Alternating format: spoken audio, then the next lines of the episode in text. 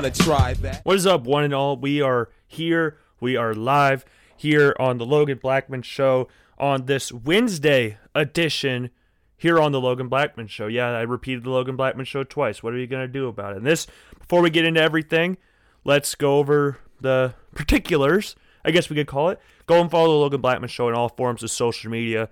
Go like the Facebook page as well. Go subscribe to the YouTube channel. Go follow the Logan Blackman Show on Spotify and Apple Podcasts if you do not already. That would be greatly appreciated. And this show today is perfect scenario for Logan.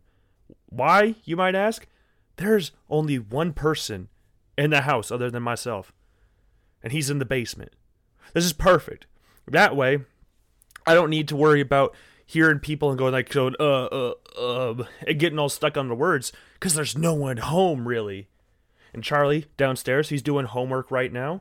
Hopefully, I don't disturb him too much in this. And this show right now is actually be recorded on a Tuesday because I'm going to be a little busy tomorrow on Wednesday. But the show will be going out on Wednesday anyways, as it usually does. At least not recently, but we've done a bad job at being consistent on the three day a week upload schedule. We were good in a little bit ago, but then we kind of got in a little slump of not actually recording anything.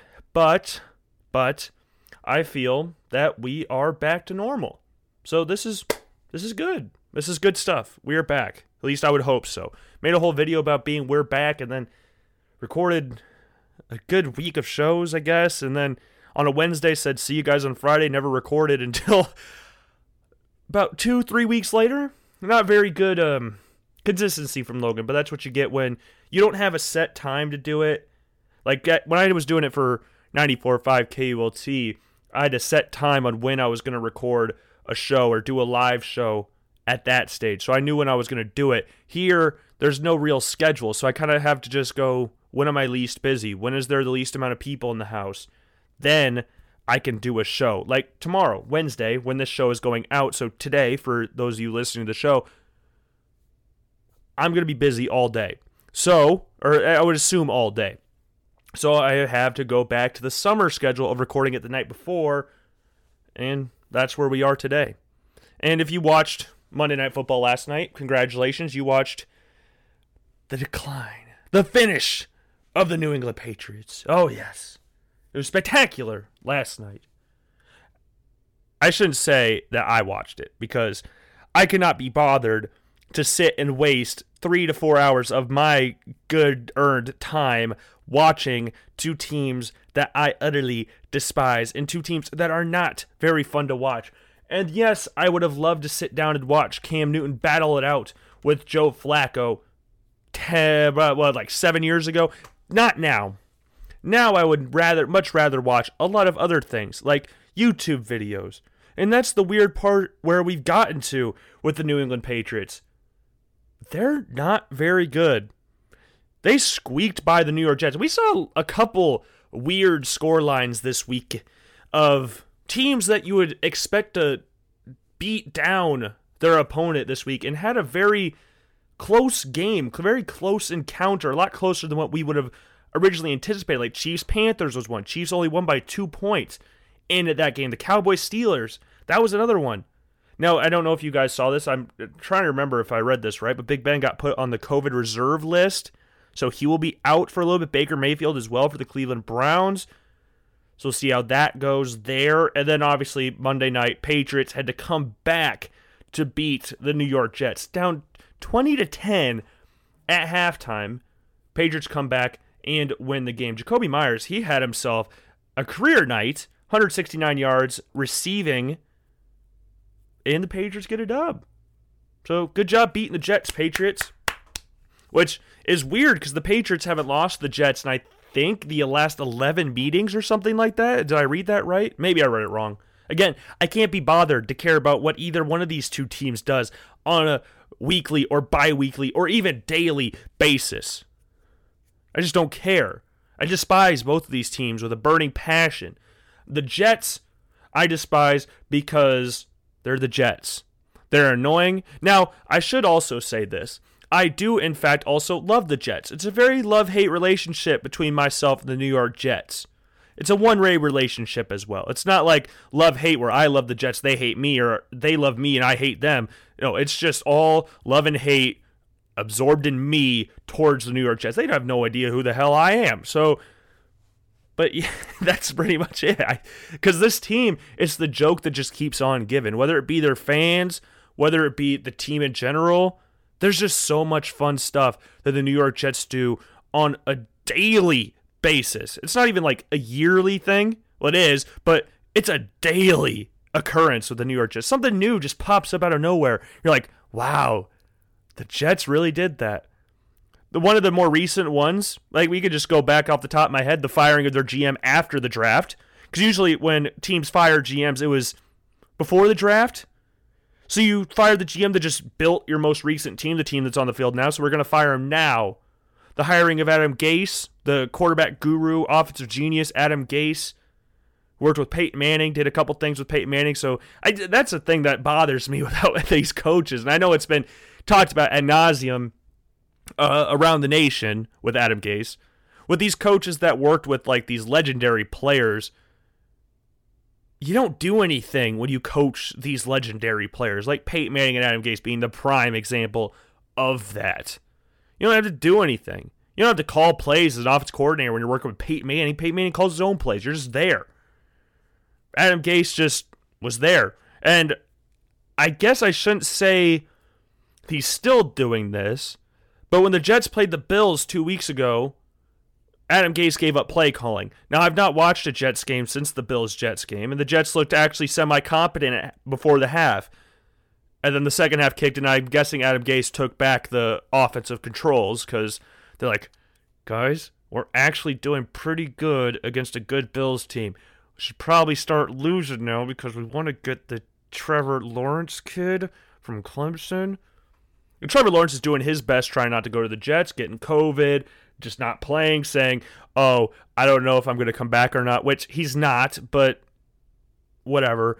Because he, he, said at the beginning of the summer, this is my last season at Clemson. He's already going to graduate. This is last season there. But now, since the Jets get the number one overall pick, it's like, oh man, do I really want to play for that team?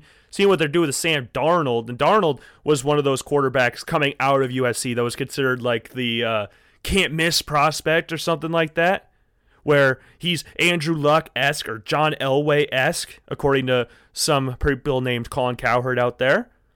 Now, Sam, I hope he has success wherever he goes next. And this is why it's also funny to look at the New York Jets, because the Jets will draft Trevor Lawrence this offseason and will trade Sam Darnold this offseason, at least one would suspect.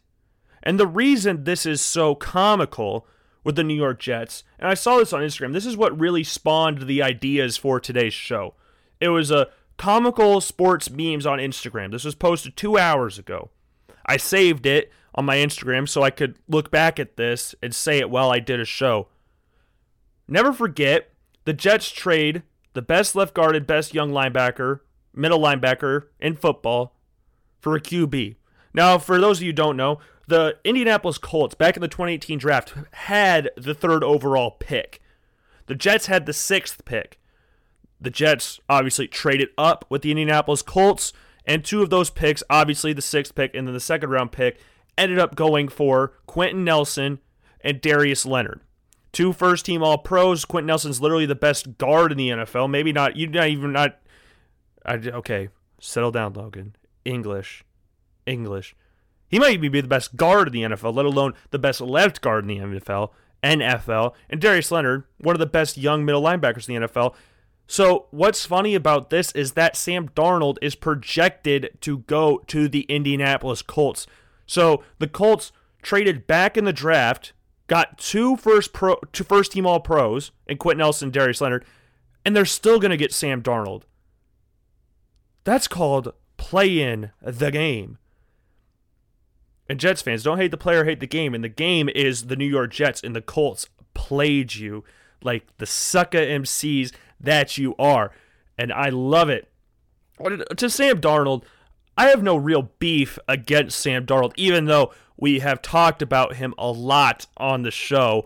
It's more of his followers, I guess his disciples, the Sam Darnold disciples, that come out of the woodwork at the beginning of every single season and never shut up about how good Sam Darnold can be, but then also talking about I don't see how there's a better quarterback in the AFC East than Sam Darnold.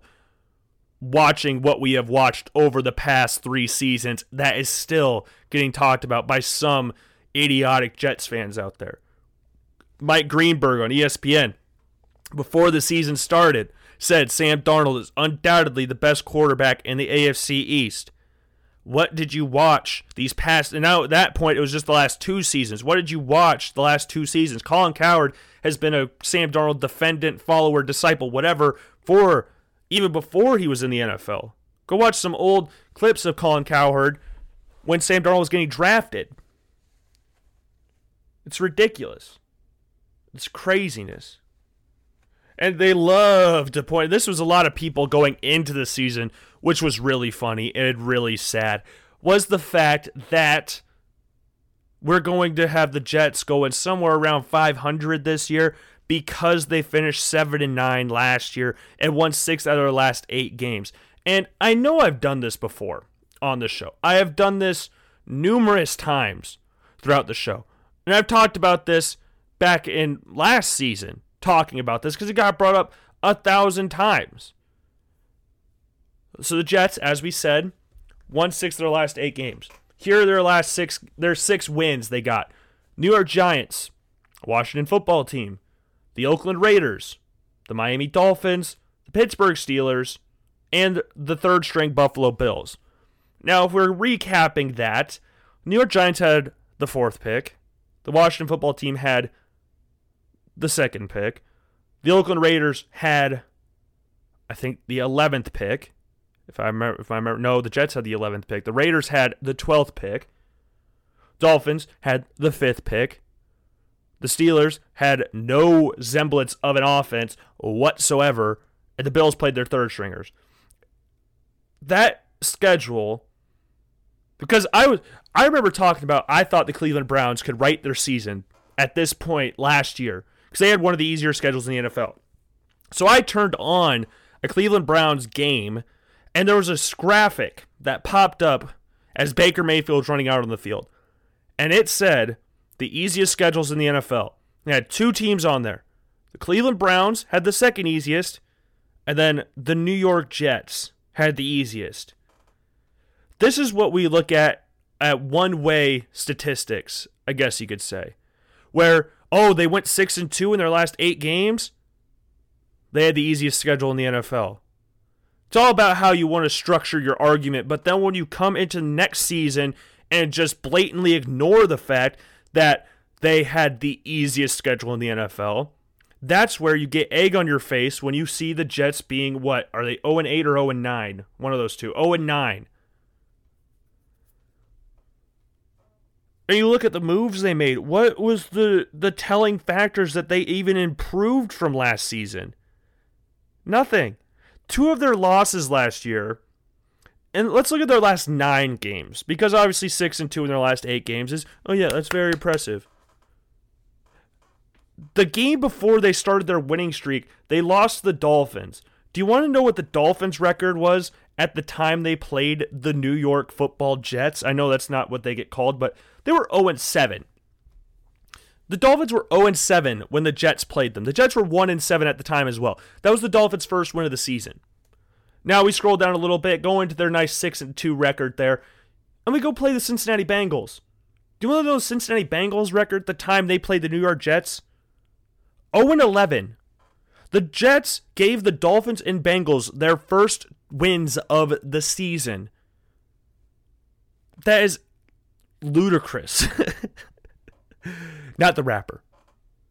But seriously, these one there you can do one way arguments for everything because it's all you want to structure your argument so you look like you're coming out in the right. Literally, you don't ever. No one ever wants to be proved wrong in an argument. So you're obviously just going to say, look at the Jets going six and two in their last eight games. That's the sign of things to come. We're going to ignore the fact that they played absolutely nobody, but that's what Jets fans do. And it's fantastic. I love the Jets. Jets are my favorite team in the NFL because they're the gift that just keeps on giving. And I know I've read this. This is basically the show that we've done in the summer about a thousand times, at least right now. But it's something that I just love talking about because I had the Jets going 4 and 12. And I did two preseason predictions. I did two videos and I scrapped the first one. I had the Jets going 3 and 13 in my first video. Changed it to 4 and 12 because I thought 3 and 13 was a little too harsh for the Jets. They're not even going to win one game, let alone 3. Good lord, this team, the New York Jets, I oh god, I thought 3 and 13 was harsh. They are 0 and 9 and their remaining schedule is the Chargers, Dolphins, Raiders, Seahawks, Rams, Browns and Patriots. Where the hell are they getting a win in there? Tell me. I would love to know. They might get one against who? I don't I, I really don't know. They might get one against the Chargers just because of the way the Chargers have been playing this year. The Chargers a few years ago gave the Cleveland Browns their first win. A few years ago, if you remember that in Cleveland. They went 1 and 15. Their one win was against the Chargers. Similar situation here. But man, they're not going to get a win. The Browns could slip up because it's the Browns. So at best, their best record that I think the Jets can get before the end of the season is 2 and 14. That is the best I see them doing. The best. That's bad. and I love people. I love I love listening to these people that get paid to talk sports. It's so funny because there was not a lot of people out there, at least in the big names in sports media, that had the Jets being an absolutely atrocious team, atrocious team this year. Oh, we have we like the potential the Jets have. We like what they did in the offseason. What did they do in the offseason? They got Mekhi Becton and Denzel Mims. What else did they do? They traded away Jamal Adams and CJ Mosley opted out. They cut their starting guard. They lost their number one wide receiver in free agency. They still have Adam Gase and Gregg Williams. What else? What was what was positive about what the Jets did this offseason that made you go, yes, that that team is a 500 football team. Again, I felt bad for three and 13. I put four and 12. This team ain't gonna sniff 4 and 12. Look, good lord, it's the Jets are a joke and I love it. I absolutely love it. And since I've been talking about the New York Jets and how I had them going 4 and 12, and we're at the midway point of the season, let's go back and look at my preseason record predictions at this point. So we're sitting here on November 10th. I made this or posted it, I guess, on September 8th. So we're basically, what, two months past from when I made these predictions.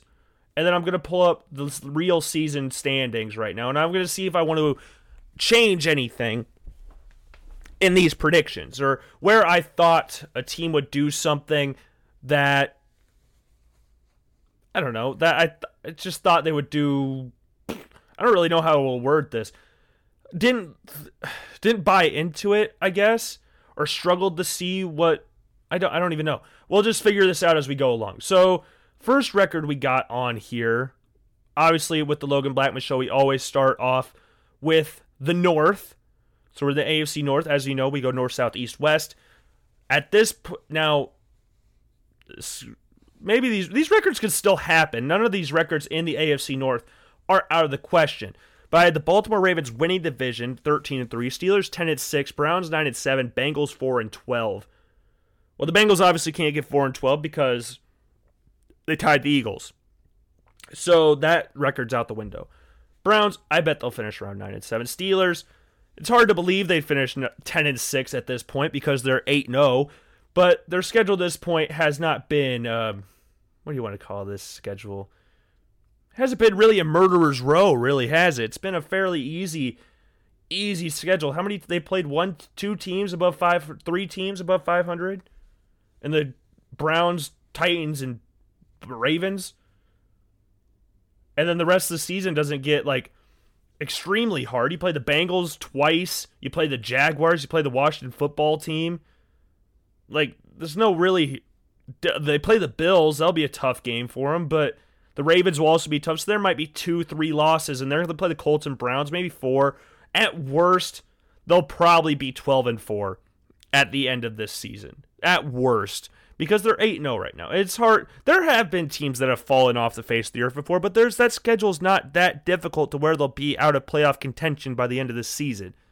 Unless something catastrophic happens. Now, Big Ben, as I said before, at least of what I remember, is on the COVID reserved list. So Mason Rudolph or whoever started, Josh Dobbs, whoever started for the Steelers, could easily bring them back down because this is what they look like with a competent quarterback. And Big Ben, at times, hasn't looked great because he's old and hurt all the freaking time.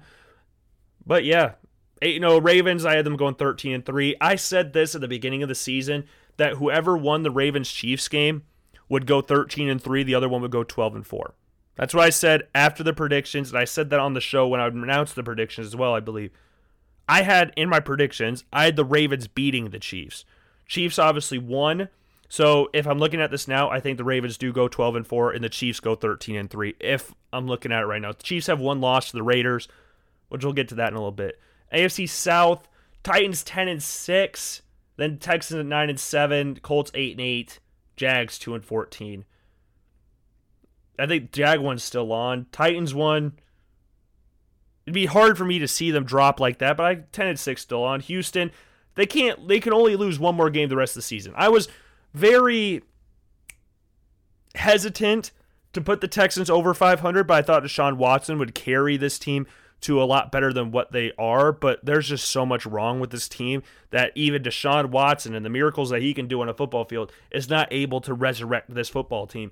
And the Colts, they're just average. I don't I didn't see what they did other than to get DeForest Buckner and then Jonathan Taylor. There wasn't a lot that elevated this team. The upgrade from Philip Rivers to from Jacoby Brissett is not really that noticeable of one, if it's even a an improvement at all from last season.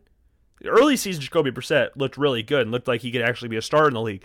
Second half of the season, Jacoby Brissett looked like a back career backup that could be a bridge quarterback for a young guy. But yeah, I mean, none of those are terribly off. I mean, the Texans one's not great, but their early part of the schedule wasn't very easy either. Uh, AFC East, Bills 11 and 5, Pats 9 and 7. That ain't happening. Dolphins 6 and 10, and the Jets 4 and 12.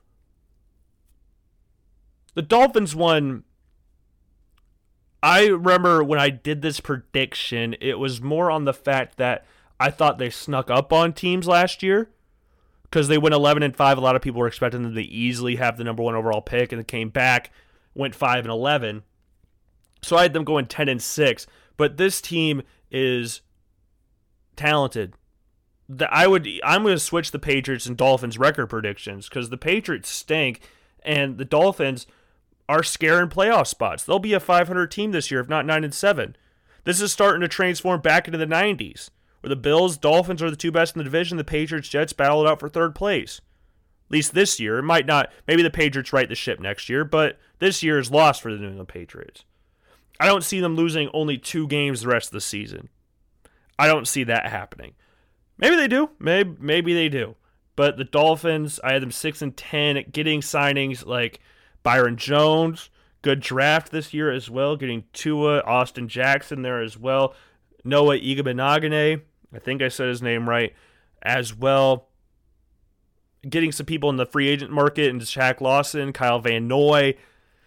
Yeah, I I thought that I should have probably put the Dolphins a little higher, probably around the 500 mark. I was I don't remember what I said in the prediction video exactly about the Dolphins. All I remember saying is that I thought they stuck up on teams last year, so they go around the same. But I don't remember if, what more I said about them.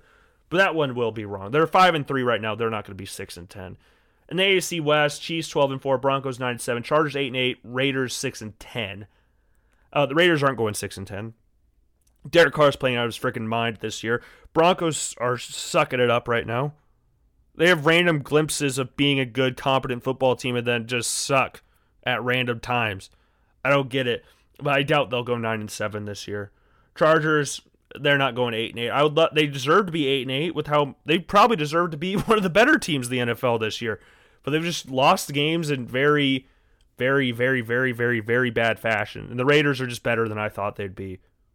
Pretty much. Chiefs, obviously they're gonna win the division still. They'll go thirteen and three. Again, this is what I said during my record prediction video. Ravens, whoever won the Ravens Chiefs game will go 13 3. The other one will go 12 and 4. That will be flipped now. Ravens 12 and 4, Chiefs 13 and 3. The NFC, start off with the North, the Vikings 11 and 5. That ain't happening. The Vikings are 3 and 5 right now. That ain't happening. I really liked their draft.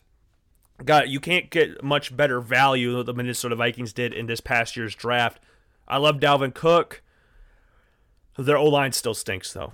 That's that's a thing that hasn't been able to get written. And with the with the draft, yes, it was good when you get guys like Cam Dantzler and Jeff Gladney, who are two extremely talented corners, but they're so young and their youthfulness has been showing a lot this year for the Minnesota Vikings. Good Lord, has it been shown. Their pass rush hasn't been there. Danielle Hunter hasn't really been there this season. They traded away Yannick Ngakoue. So, and the linebackers, I'm pretty sure Anthony Barr got put on IR, but that could be wrong. But yeah, they ain't going 11 and 5. Packers 10 and 6. They might go 10 and 6. They have random spurts of very weird bad play. Like you saw against the Bucks, you saw against the Vikings. Like those are two losses that when they were rolling at times this season didn't look like they'd lose those games at all. But I don't know. They're, I just don't trust the Packers. Bears 6 and 10. They deserve to be 6 and 10. Good lord. Their team stinks. Their offense is awful. Not the defense. Defense is still really, really, really, really, really good. But the offense, good lord, they need something. Uh, I shouldn't say something. They need a lot of things on offense. They're going to draft a quarterback, but that only masks the problems of what's really going on with the Bears. Matt Nagy can't call play calls for he can't call plays for shit. I think everybody's aware of that now. Two worst offensive performances and a half in NFL history have both been Matt Nagy led offenses. So, coincidence? I don't really think so. Uh, the O line stinks. Uh, Nick Mol- Nick Foles is the most. He's rivaling Peyton Manning with immob- immobility. is that the way you say that?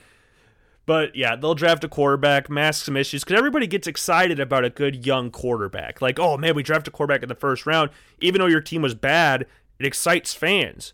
Like Bengals fans getting excited for Burrow, Tua in Miami, Justin Herbert in San Diego or Los Angeles.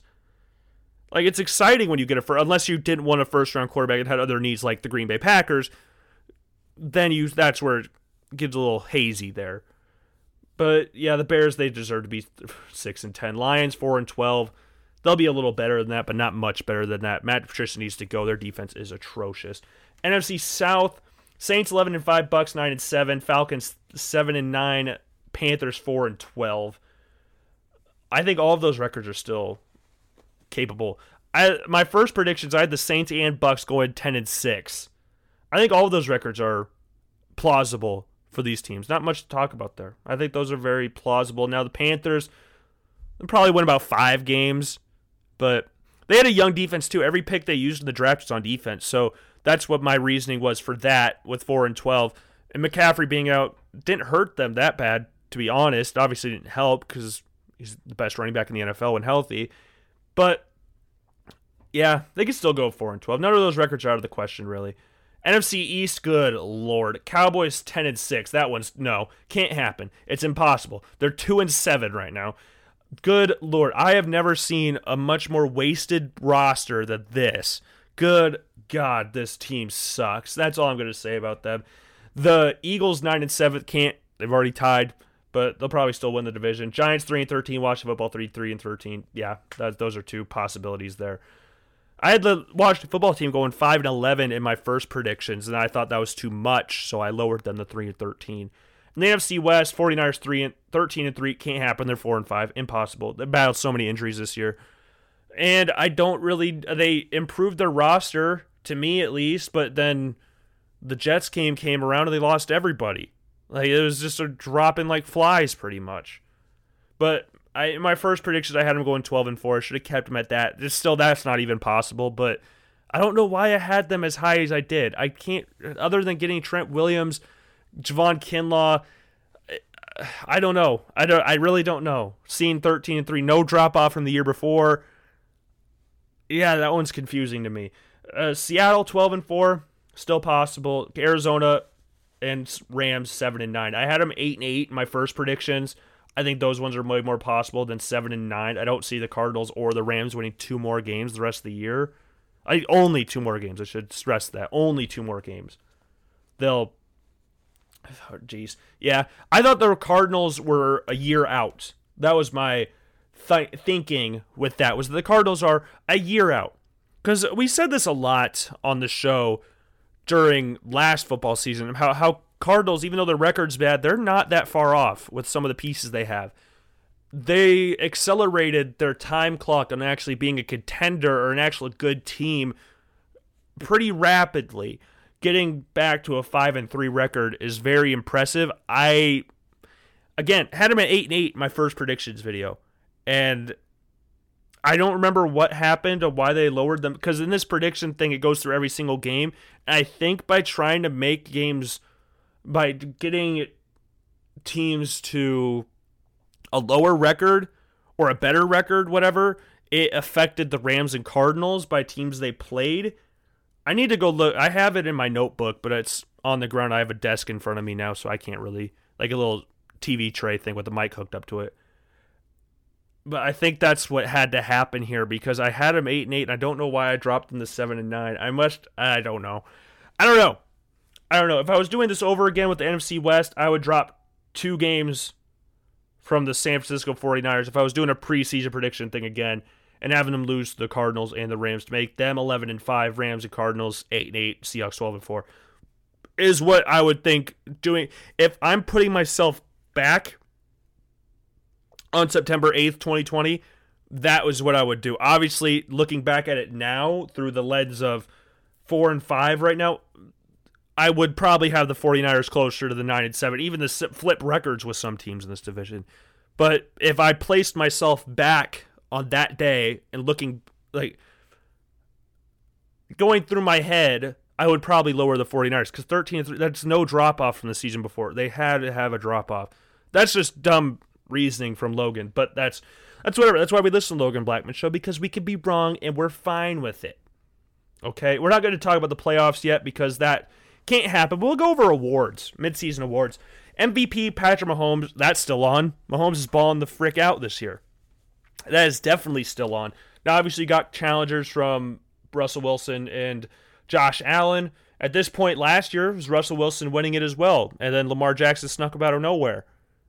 And I think Russell it might have a drop off in the MVP voting again. Now I think he'll receive votes. He has that's the thing. Russell Wilson has never received an MVP vote before. That is ridiculous. That's, other, that's ridiculous. You know, t- I think Tony Romo's received an MVP vote. And Russell Wilson's a way better quarterback than Tony Romo. No offense to Tony Romo. I have nothing against him, but Josh could is going to get some MVP votes, but Mahomes, with the way he's playing, could be hard to argue with him. Offensive Player of the Year, Chris McCaffrey. That's not happening. He hasn't played this year. Defensive Player of the Year, Myles Garrett. That could happen. That could easily happen. Probably will happen. Now that I'm thinking about it. So we look at the stats. I think he's lead the league in sacks. I don't know if he still is. Where's the sacks thing go? Oh, he's second. He's got nine sacks for tie. Well, tied for the lead with Aaron Donald with nine sacks. I'll. I bet he'll win Defensive Player of the Year. Uh, Offensive Rookie of the Year, Joe Burrow. It's a two horse race between him and Justin Herbert. I didn't think Justin Herbert would play this year because I didn't think I for some reason I didn't foresee Tyrod Taylor getting his lungs punctured on the sideline. So I really didn't see Justin Herbert playing this year because I don't if if that never happened, I don't think Herbert does play because Anthony Lynn has a very close relationship with Tyrod Taylor. He's even when Herbert balled out against the Chiefs in that first game, Lynn wanted to go back to Tyrod Taylor, but then couldn't because he saw how good Herbert is, or got a call down from ownership and said, hey, you cannot start Tyrod Taylor. But it's between Burrow and Herbert. Uh, if I'm guessing now, I bet it'll go to Herbert, but that's no discredit on Joe Burrow. Defensive Rookie of the Year, Chase Young. I do not think that will happen. He hasn't had himself the best rookie year. I don't even know who's really in the running for Defensive Rookie of the Year, if I'm being honest. Let's look at Let's just search it. Defensive rookie of the year. Let's see what happens when we pop this baby up. Odds tracker. This was from five days ago. 2020 defensive rookie of the year. Nothing's popping up. Well, that's not great. Nothing's really popping up. Oh, okay.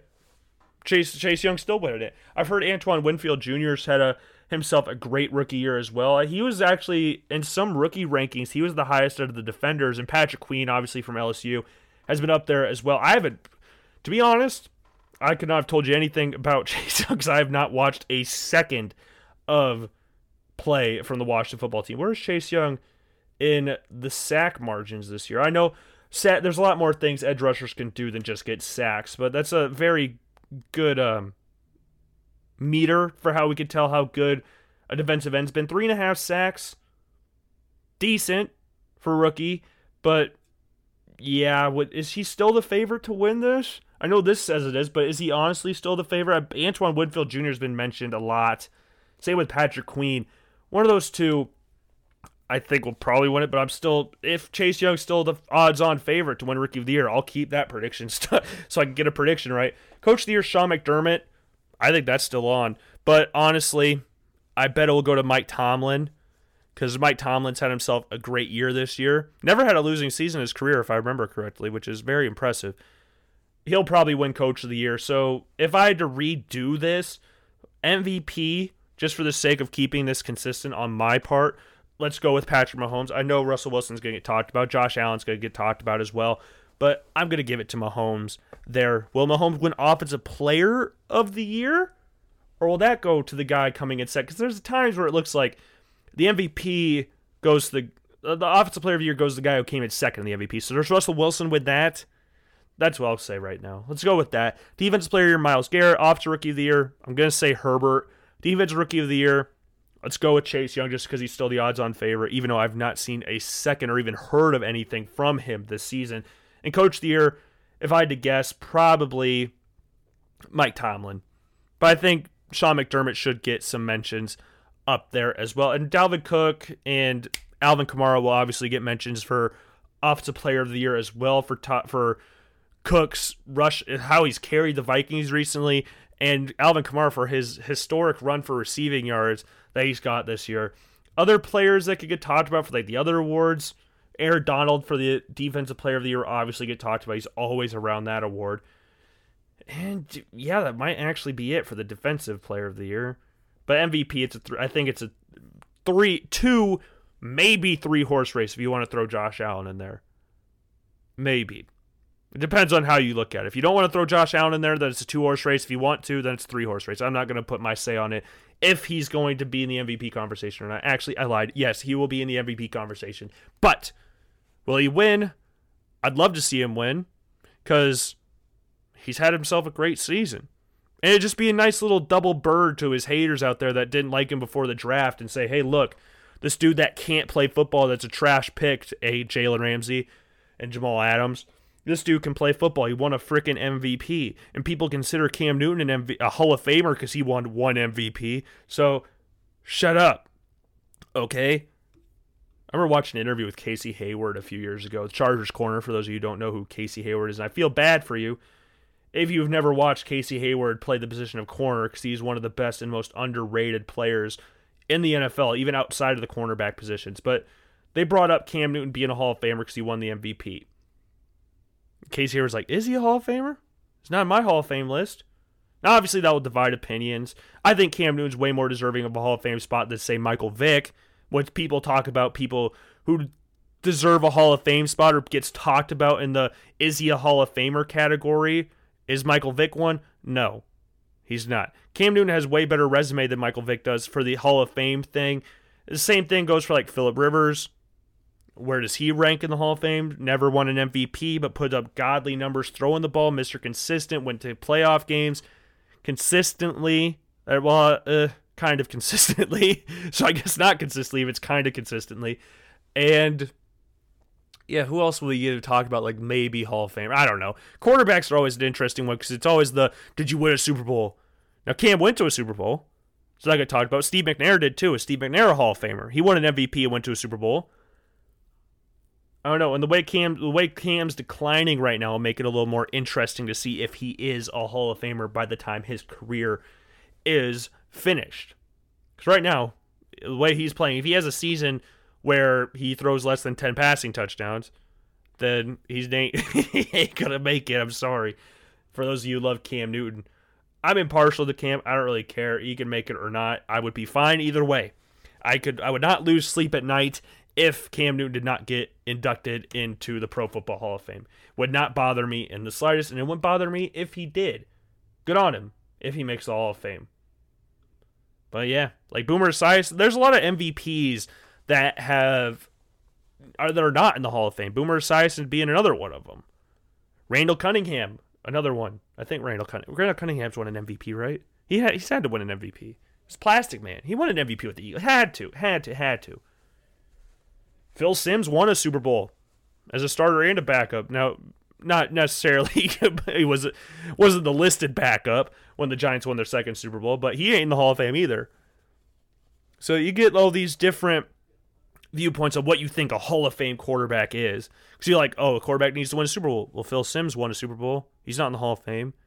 Well, did he win an MVP? Well, Boomer Esiason won an MVP He in the Hall of Fame. So it's just all these different variables. Quarterback is one of the harder positions. Uh, no, it's the hardest position to figure out if you're a Hall of Fame because it divides opinion. Like Philip Rivers should be in the Hall of Fame when it's all said and done. Matthew Stafford probably not because he played three playoff games, even though he'll put up amazing numbers. But that's the thing. Uh, where do we draw the line at? This is an MVP candidate. This is not because the line gets very blurred with quarterbacks. Like Eli Manning won two Super Bowls, was clutch in the playoffs, but had a lot of very average to below average play at quarterback. But he's going to be a Hall of Famer because he won two Super Bowls.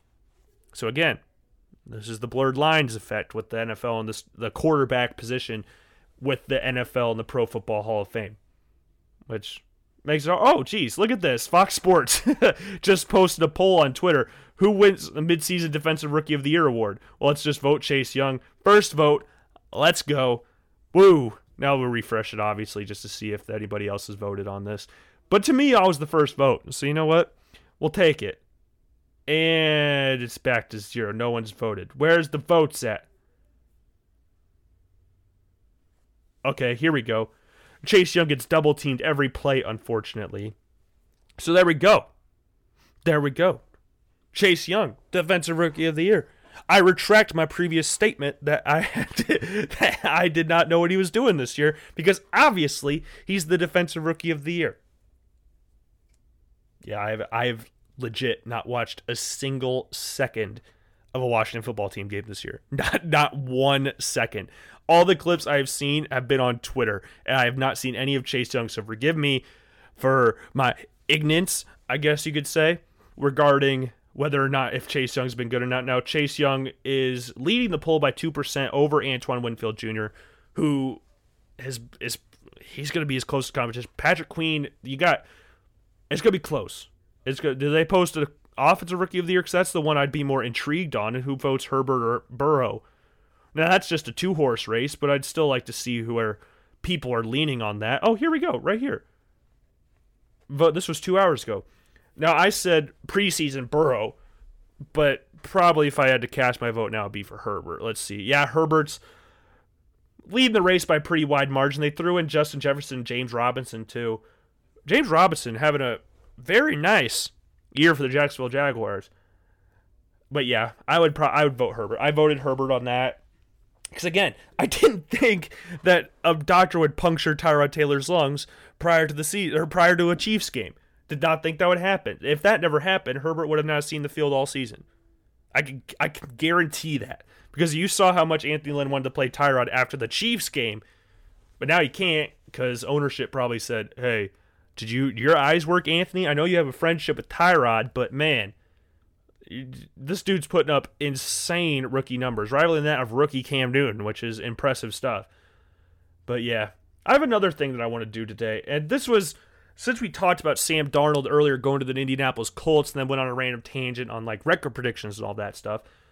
But that wasn't well, I, I wouldn't really call that a tangent. That was that was planned. But here we go. We got where quarterbacks will be next year. We're at the midway point of the season. We're at the midway point of the week. So might as well just do a midway report of the season, awards, and where every quarterback will be next season. Okay?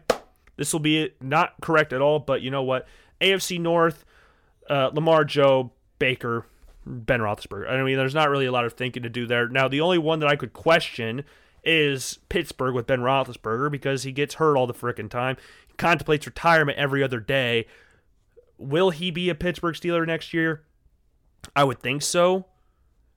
And who would they? They're not going to draft anybody unless, definitely not the first round. Or maybe they get a Kyle Trask. Kyle Trask has a similar style to Ben Roethlisberger, big dude, can throw the ball over the field. You saw what he did at Georgia versus Georgia last week. Kyle Trask is a baller, but I have him going somewhere else. Do you trade for Sam Darnold? Get trade for Josh Rosen? Get Jameis Winston up there? Maybe. If Big Ben leaves, my bet would probably be Jameis Winston. He's very similar body style to, to Big Ben, very similar playing style to Big Ben. Can throw the ball over the field. Yeah, I think Jameis could go there. Kyle Trask would, for a rookie, Kyle Trask, look wise, would be the best fit in Pittsburgh. Maybe Sam Darnold goes there or Josh Rosen. Is there any other quarterbacks that really could go there? I don't know, but I think their other three are locked. I think this next year is Baker's last year unless he balls out in Cleveland. He's a game manager at this point.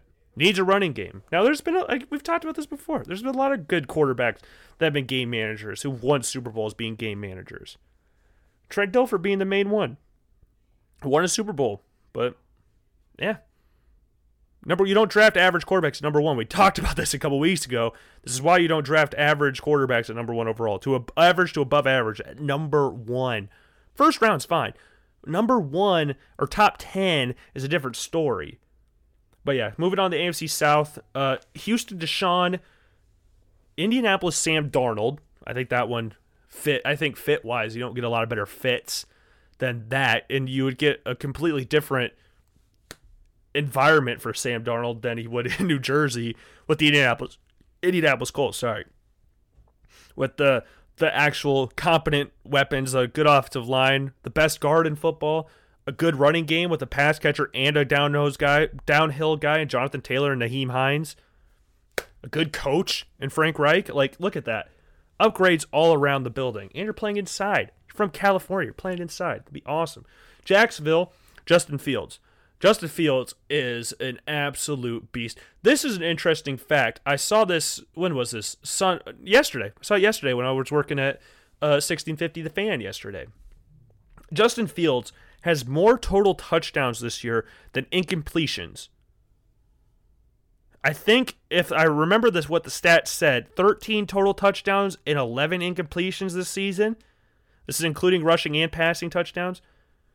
And I, Cole, the guy I work for at 1650, the fan asked, is he not another Dwayne Haskins? No. Because Justin Fields, here's the synopsis on Justin Fields versus Dwayne Haskins. Yes, they both went to Ohio State.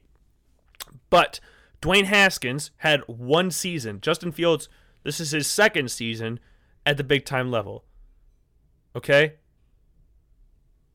Dwayne Haskins is one of the most immobile quarterbacks and is when he came out and remember when Stephen A. Smith said he's a very he's more of a runner than a thrower?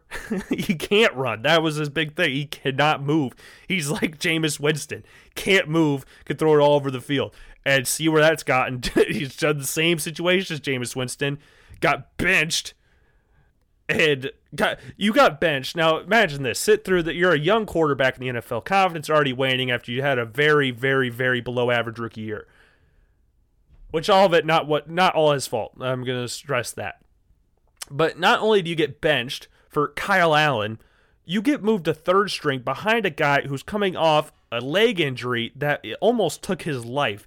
That is a confidence destroyer right there if you're Dwayne Haskins. Now the thing with Justin Fields, he doesn't turn the ball over, which is big. Dwayne didn't really necessarily do that in college, but he did that has done that a lot in the NFL. Justin Fields is extremely mobile. Justin Fields is a lot bigger than what people give him credit for, too. He's like 6'3, 230 pounds. He's a big dude. That dude's a baller. Justin Fields is an absolute baller. Now, I could also see, like, he's from Georgia. Atlanta Falcons might be getting ready to find Matt Ryan's replacement.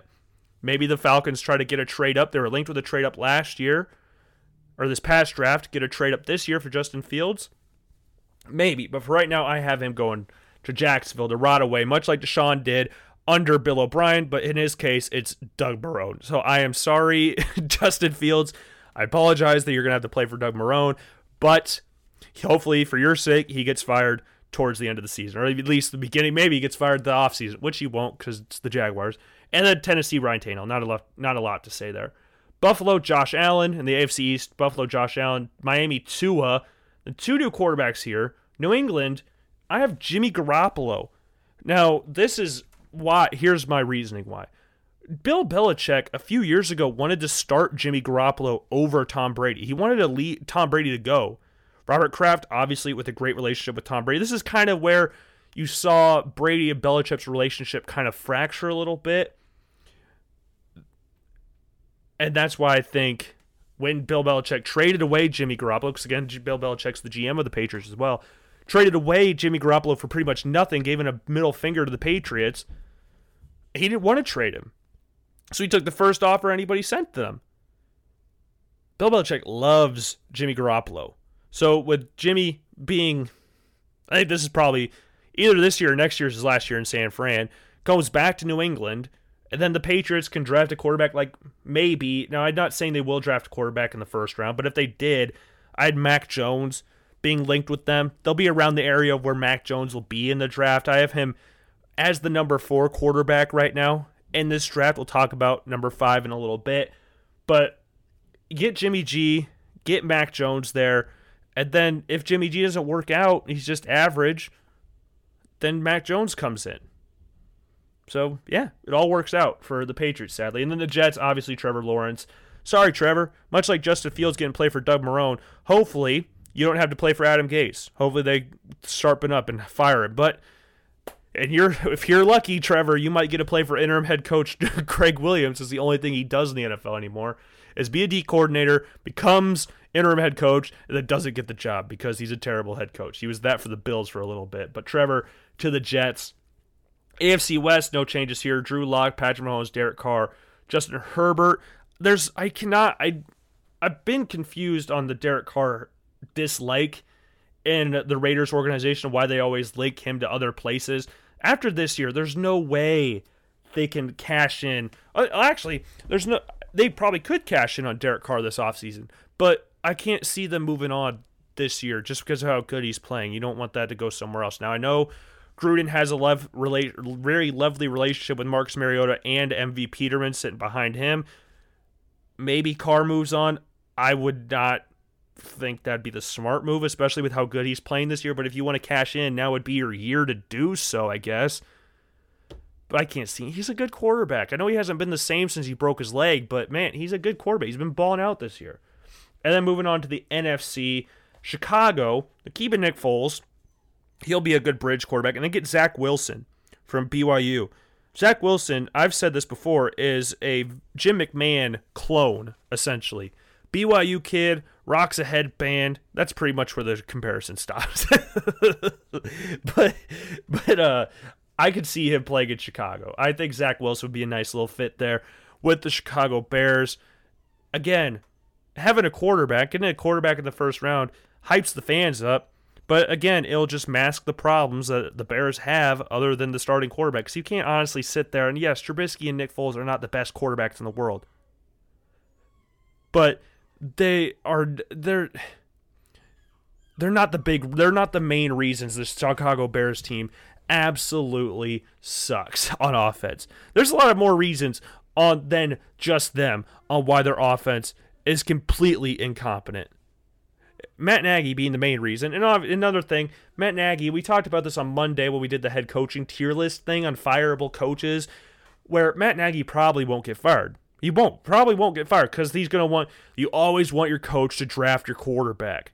And Mitch Trubisky, his coach didn't want to draft him. His coach, John Fox, wanted to draft Jamal Adams. Ryan Pace, the GM, was like, "Yeah, we'll draft Jamal. We'll totally draft Jamal Adams. Hey, Patrick, you're also our number one QB on the board." and then drafts Mitchell Trubisky. So Ryan Pace will more than likely be gone. At least for Bears fans' sake, I would hope he'd be gone. Tried to mask the little problems that they had as the as the GM by trading for Khalil Mack. Obviously, the second best defender, overall defender in the NFL when he's on his game. So that will hype the fans up. Forget what they got him for. You get a guy like Khalil Mack's talents, you win a trade like that. Now, obviously, the Raiders have done pretty fine with like the likes of Maxx Crosby coming in.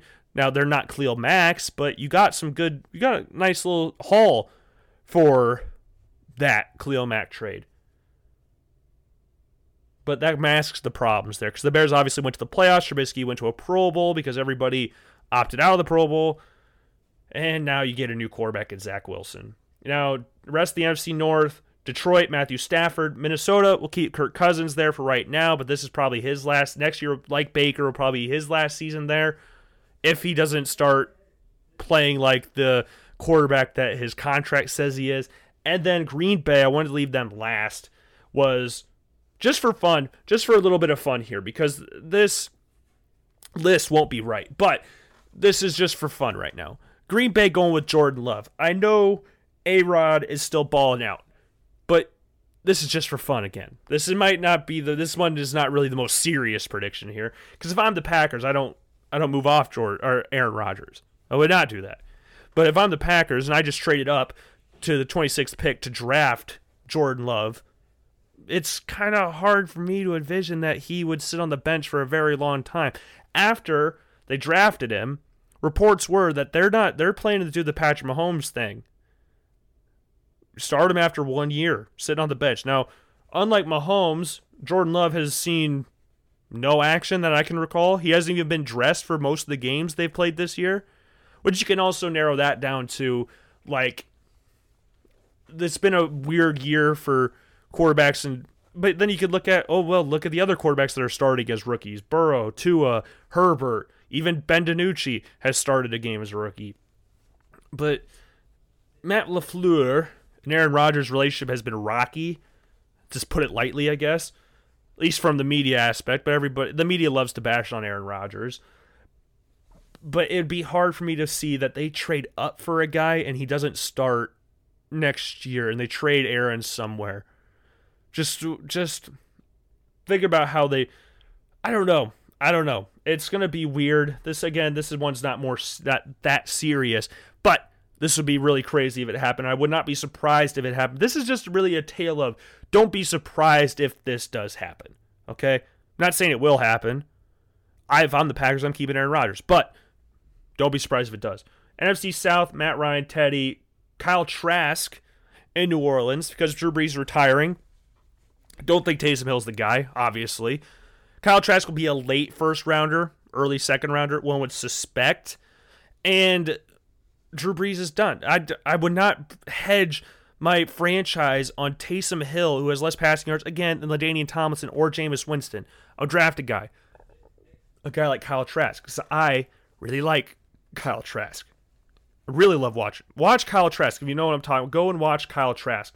Um, he absolutely balled out this week. He's an absolute beast. And then Brady in Tampa. Now, for Carolina, part of me wanted them to take a quarterback. But Teddy's been playing very freaking good this year. Why don't we wait one more year for the quarterback and get the North Carolina kid Sam Howell, and that's how we do that. Yeah. Or you just stick with Teddy. I don't know. I don't think Teddy. I wouldn't build my franchise on Teddy Bridgewater, but he's played good this year and hasn't really lost a spot. Hasn't really given the Panthers front office any reason to go, yeah, we should draft a quarterback. We're done with this. If they do, fair play, but Teddy's been playing good. It'd be hard for to move on from Teddy from one season. NFC East, Dallas, Dak, New York, Daniel Jones. I think they'll give them one more year, maybe even half a year, or they move on from in this offseason. But I would, I don't know. He's four and zero oh against the Washington football team. One and sixteen against everything else. Do you give him another chance? I don't know. It's hard. Eh, I don't know what I would do. Good thing I'm not the Giants. Eagles, Carson Wentz, and then Washington football team. I got Cameron Newton there, reuniting with Ron Rivera, and then Trey Lance, the quarterback from North Dakota State. Very talented quarterback from North Dakota State, one of my favorite quarterbacks in this draft. Go and watch some Trey Lance stuff. if you haven't already, because he'll be around a top 10 pick. So do not be surprised when he goes. Now, Mac Jones, again, I had said I had him at four. That's the rest of my rookies that I said uh, in going in the first round, anyways. I have Mac Jones at four, and if Mac Jones ends up winning the Heisman, could pull a Joe Burrow and sneak up and pass some of these players. Now, I think the highest he'll go is third because you're not going to pass Trevor Lawrence or Justin Fields, but you can pass Trey Lance if Mac Jones ends up winning the Heisman. Trey Lance playing one to maybe I don't know if they got they played one game, but I don't know if they have any other games scheduled this year. But yeah, Washington and Trey Lance just works for me. And then the NFC West, Kyler Murray, Jared Goff, Russell Wilson, and then for fun, because they passed on him in the draft, Aaron Rodgers. Just for fun. Just for fun, because imagine that. Jimmy G goes back to New England. Rodgers gets moved on from Green Bay and goes back to San Francisco, back home. That would be freaking crazy. Then the 13 3 record would actually make a little bit more sense than this year. So that means we got the old starters. We'll go through each team and where their starters are now. So Indianapolis, Philip Rivers, I say retires. This is last year in the NFL. Jacksonville, Gardner, he'll be the backup on the Jaguars, bridge quarterback pretty much. And he'll be a career backup for Jacksonville. Yeah, makes sense. Like Ryan Finley. Ryan Finley's the backup in Cincinnati. He was drafted a few years last year. He's the backup, probably be Joe Burrow's backup forever. The same thing with Gardner. He'll probably be Trevor Lawrence's backup. And you can't have a lot better backups than Gardner. New England can. We already said going to Washington. New York Jets. Sam Darnold goes to the Colts. Chicago. I have Trubisky going to the Browns. Yeah. So Trubisky, uh, when he was getting drafted, the Cleveland Browns actually thought of drafting Mitchell Trubisky. He was stuck between him and Myles Garrett for the number one overall pick, which is crazy to think about now. You see how their two careers have gone in polar opposite directions. But going back to Cleveland, where he's from, he's from Mentor, Ohio, I believe.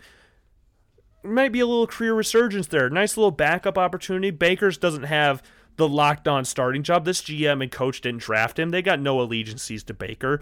So if he starts to struggle, in comes Mitch Trubisky as the backup option. It'd be a decent backup option. And then Green Bay, we obviously said Aaron Rodgers. San Fran, Drew Brees in New Orleans. I have him retiring. They have Dwayne Haskins to Minnesota. I think maybe just one place like that. He'll be a backup somewhere. Minnesota makes sense. They don't have a backup option right now. They'll have they have Sean Mannion. That's it at this point in time. So uh, Dwayne Haskins getting a learn from Kirk Cousins, another Washington quarterback going to Minnesota. I know it's a lazy thing because again, Minnesota Washington quarterback going to Minnesota, but I can't really think of any other places he would go. Maybe the Raiders because they were kind of linked with him in the draft.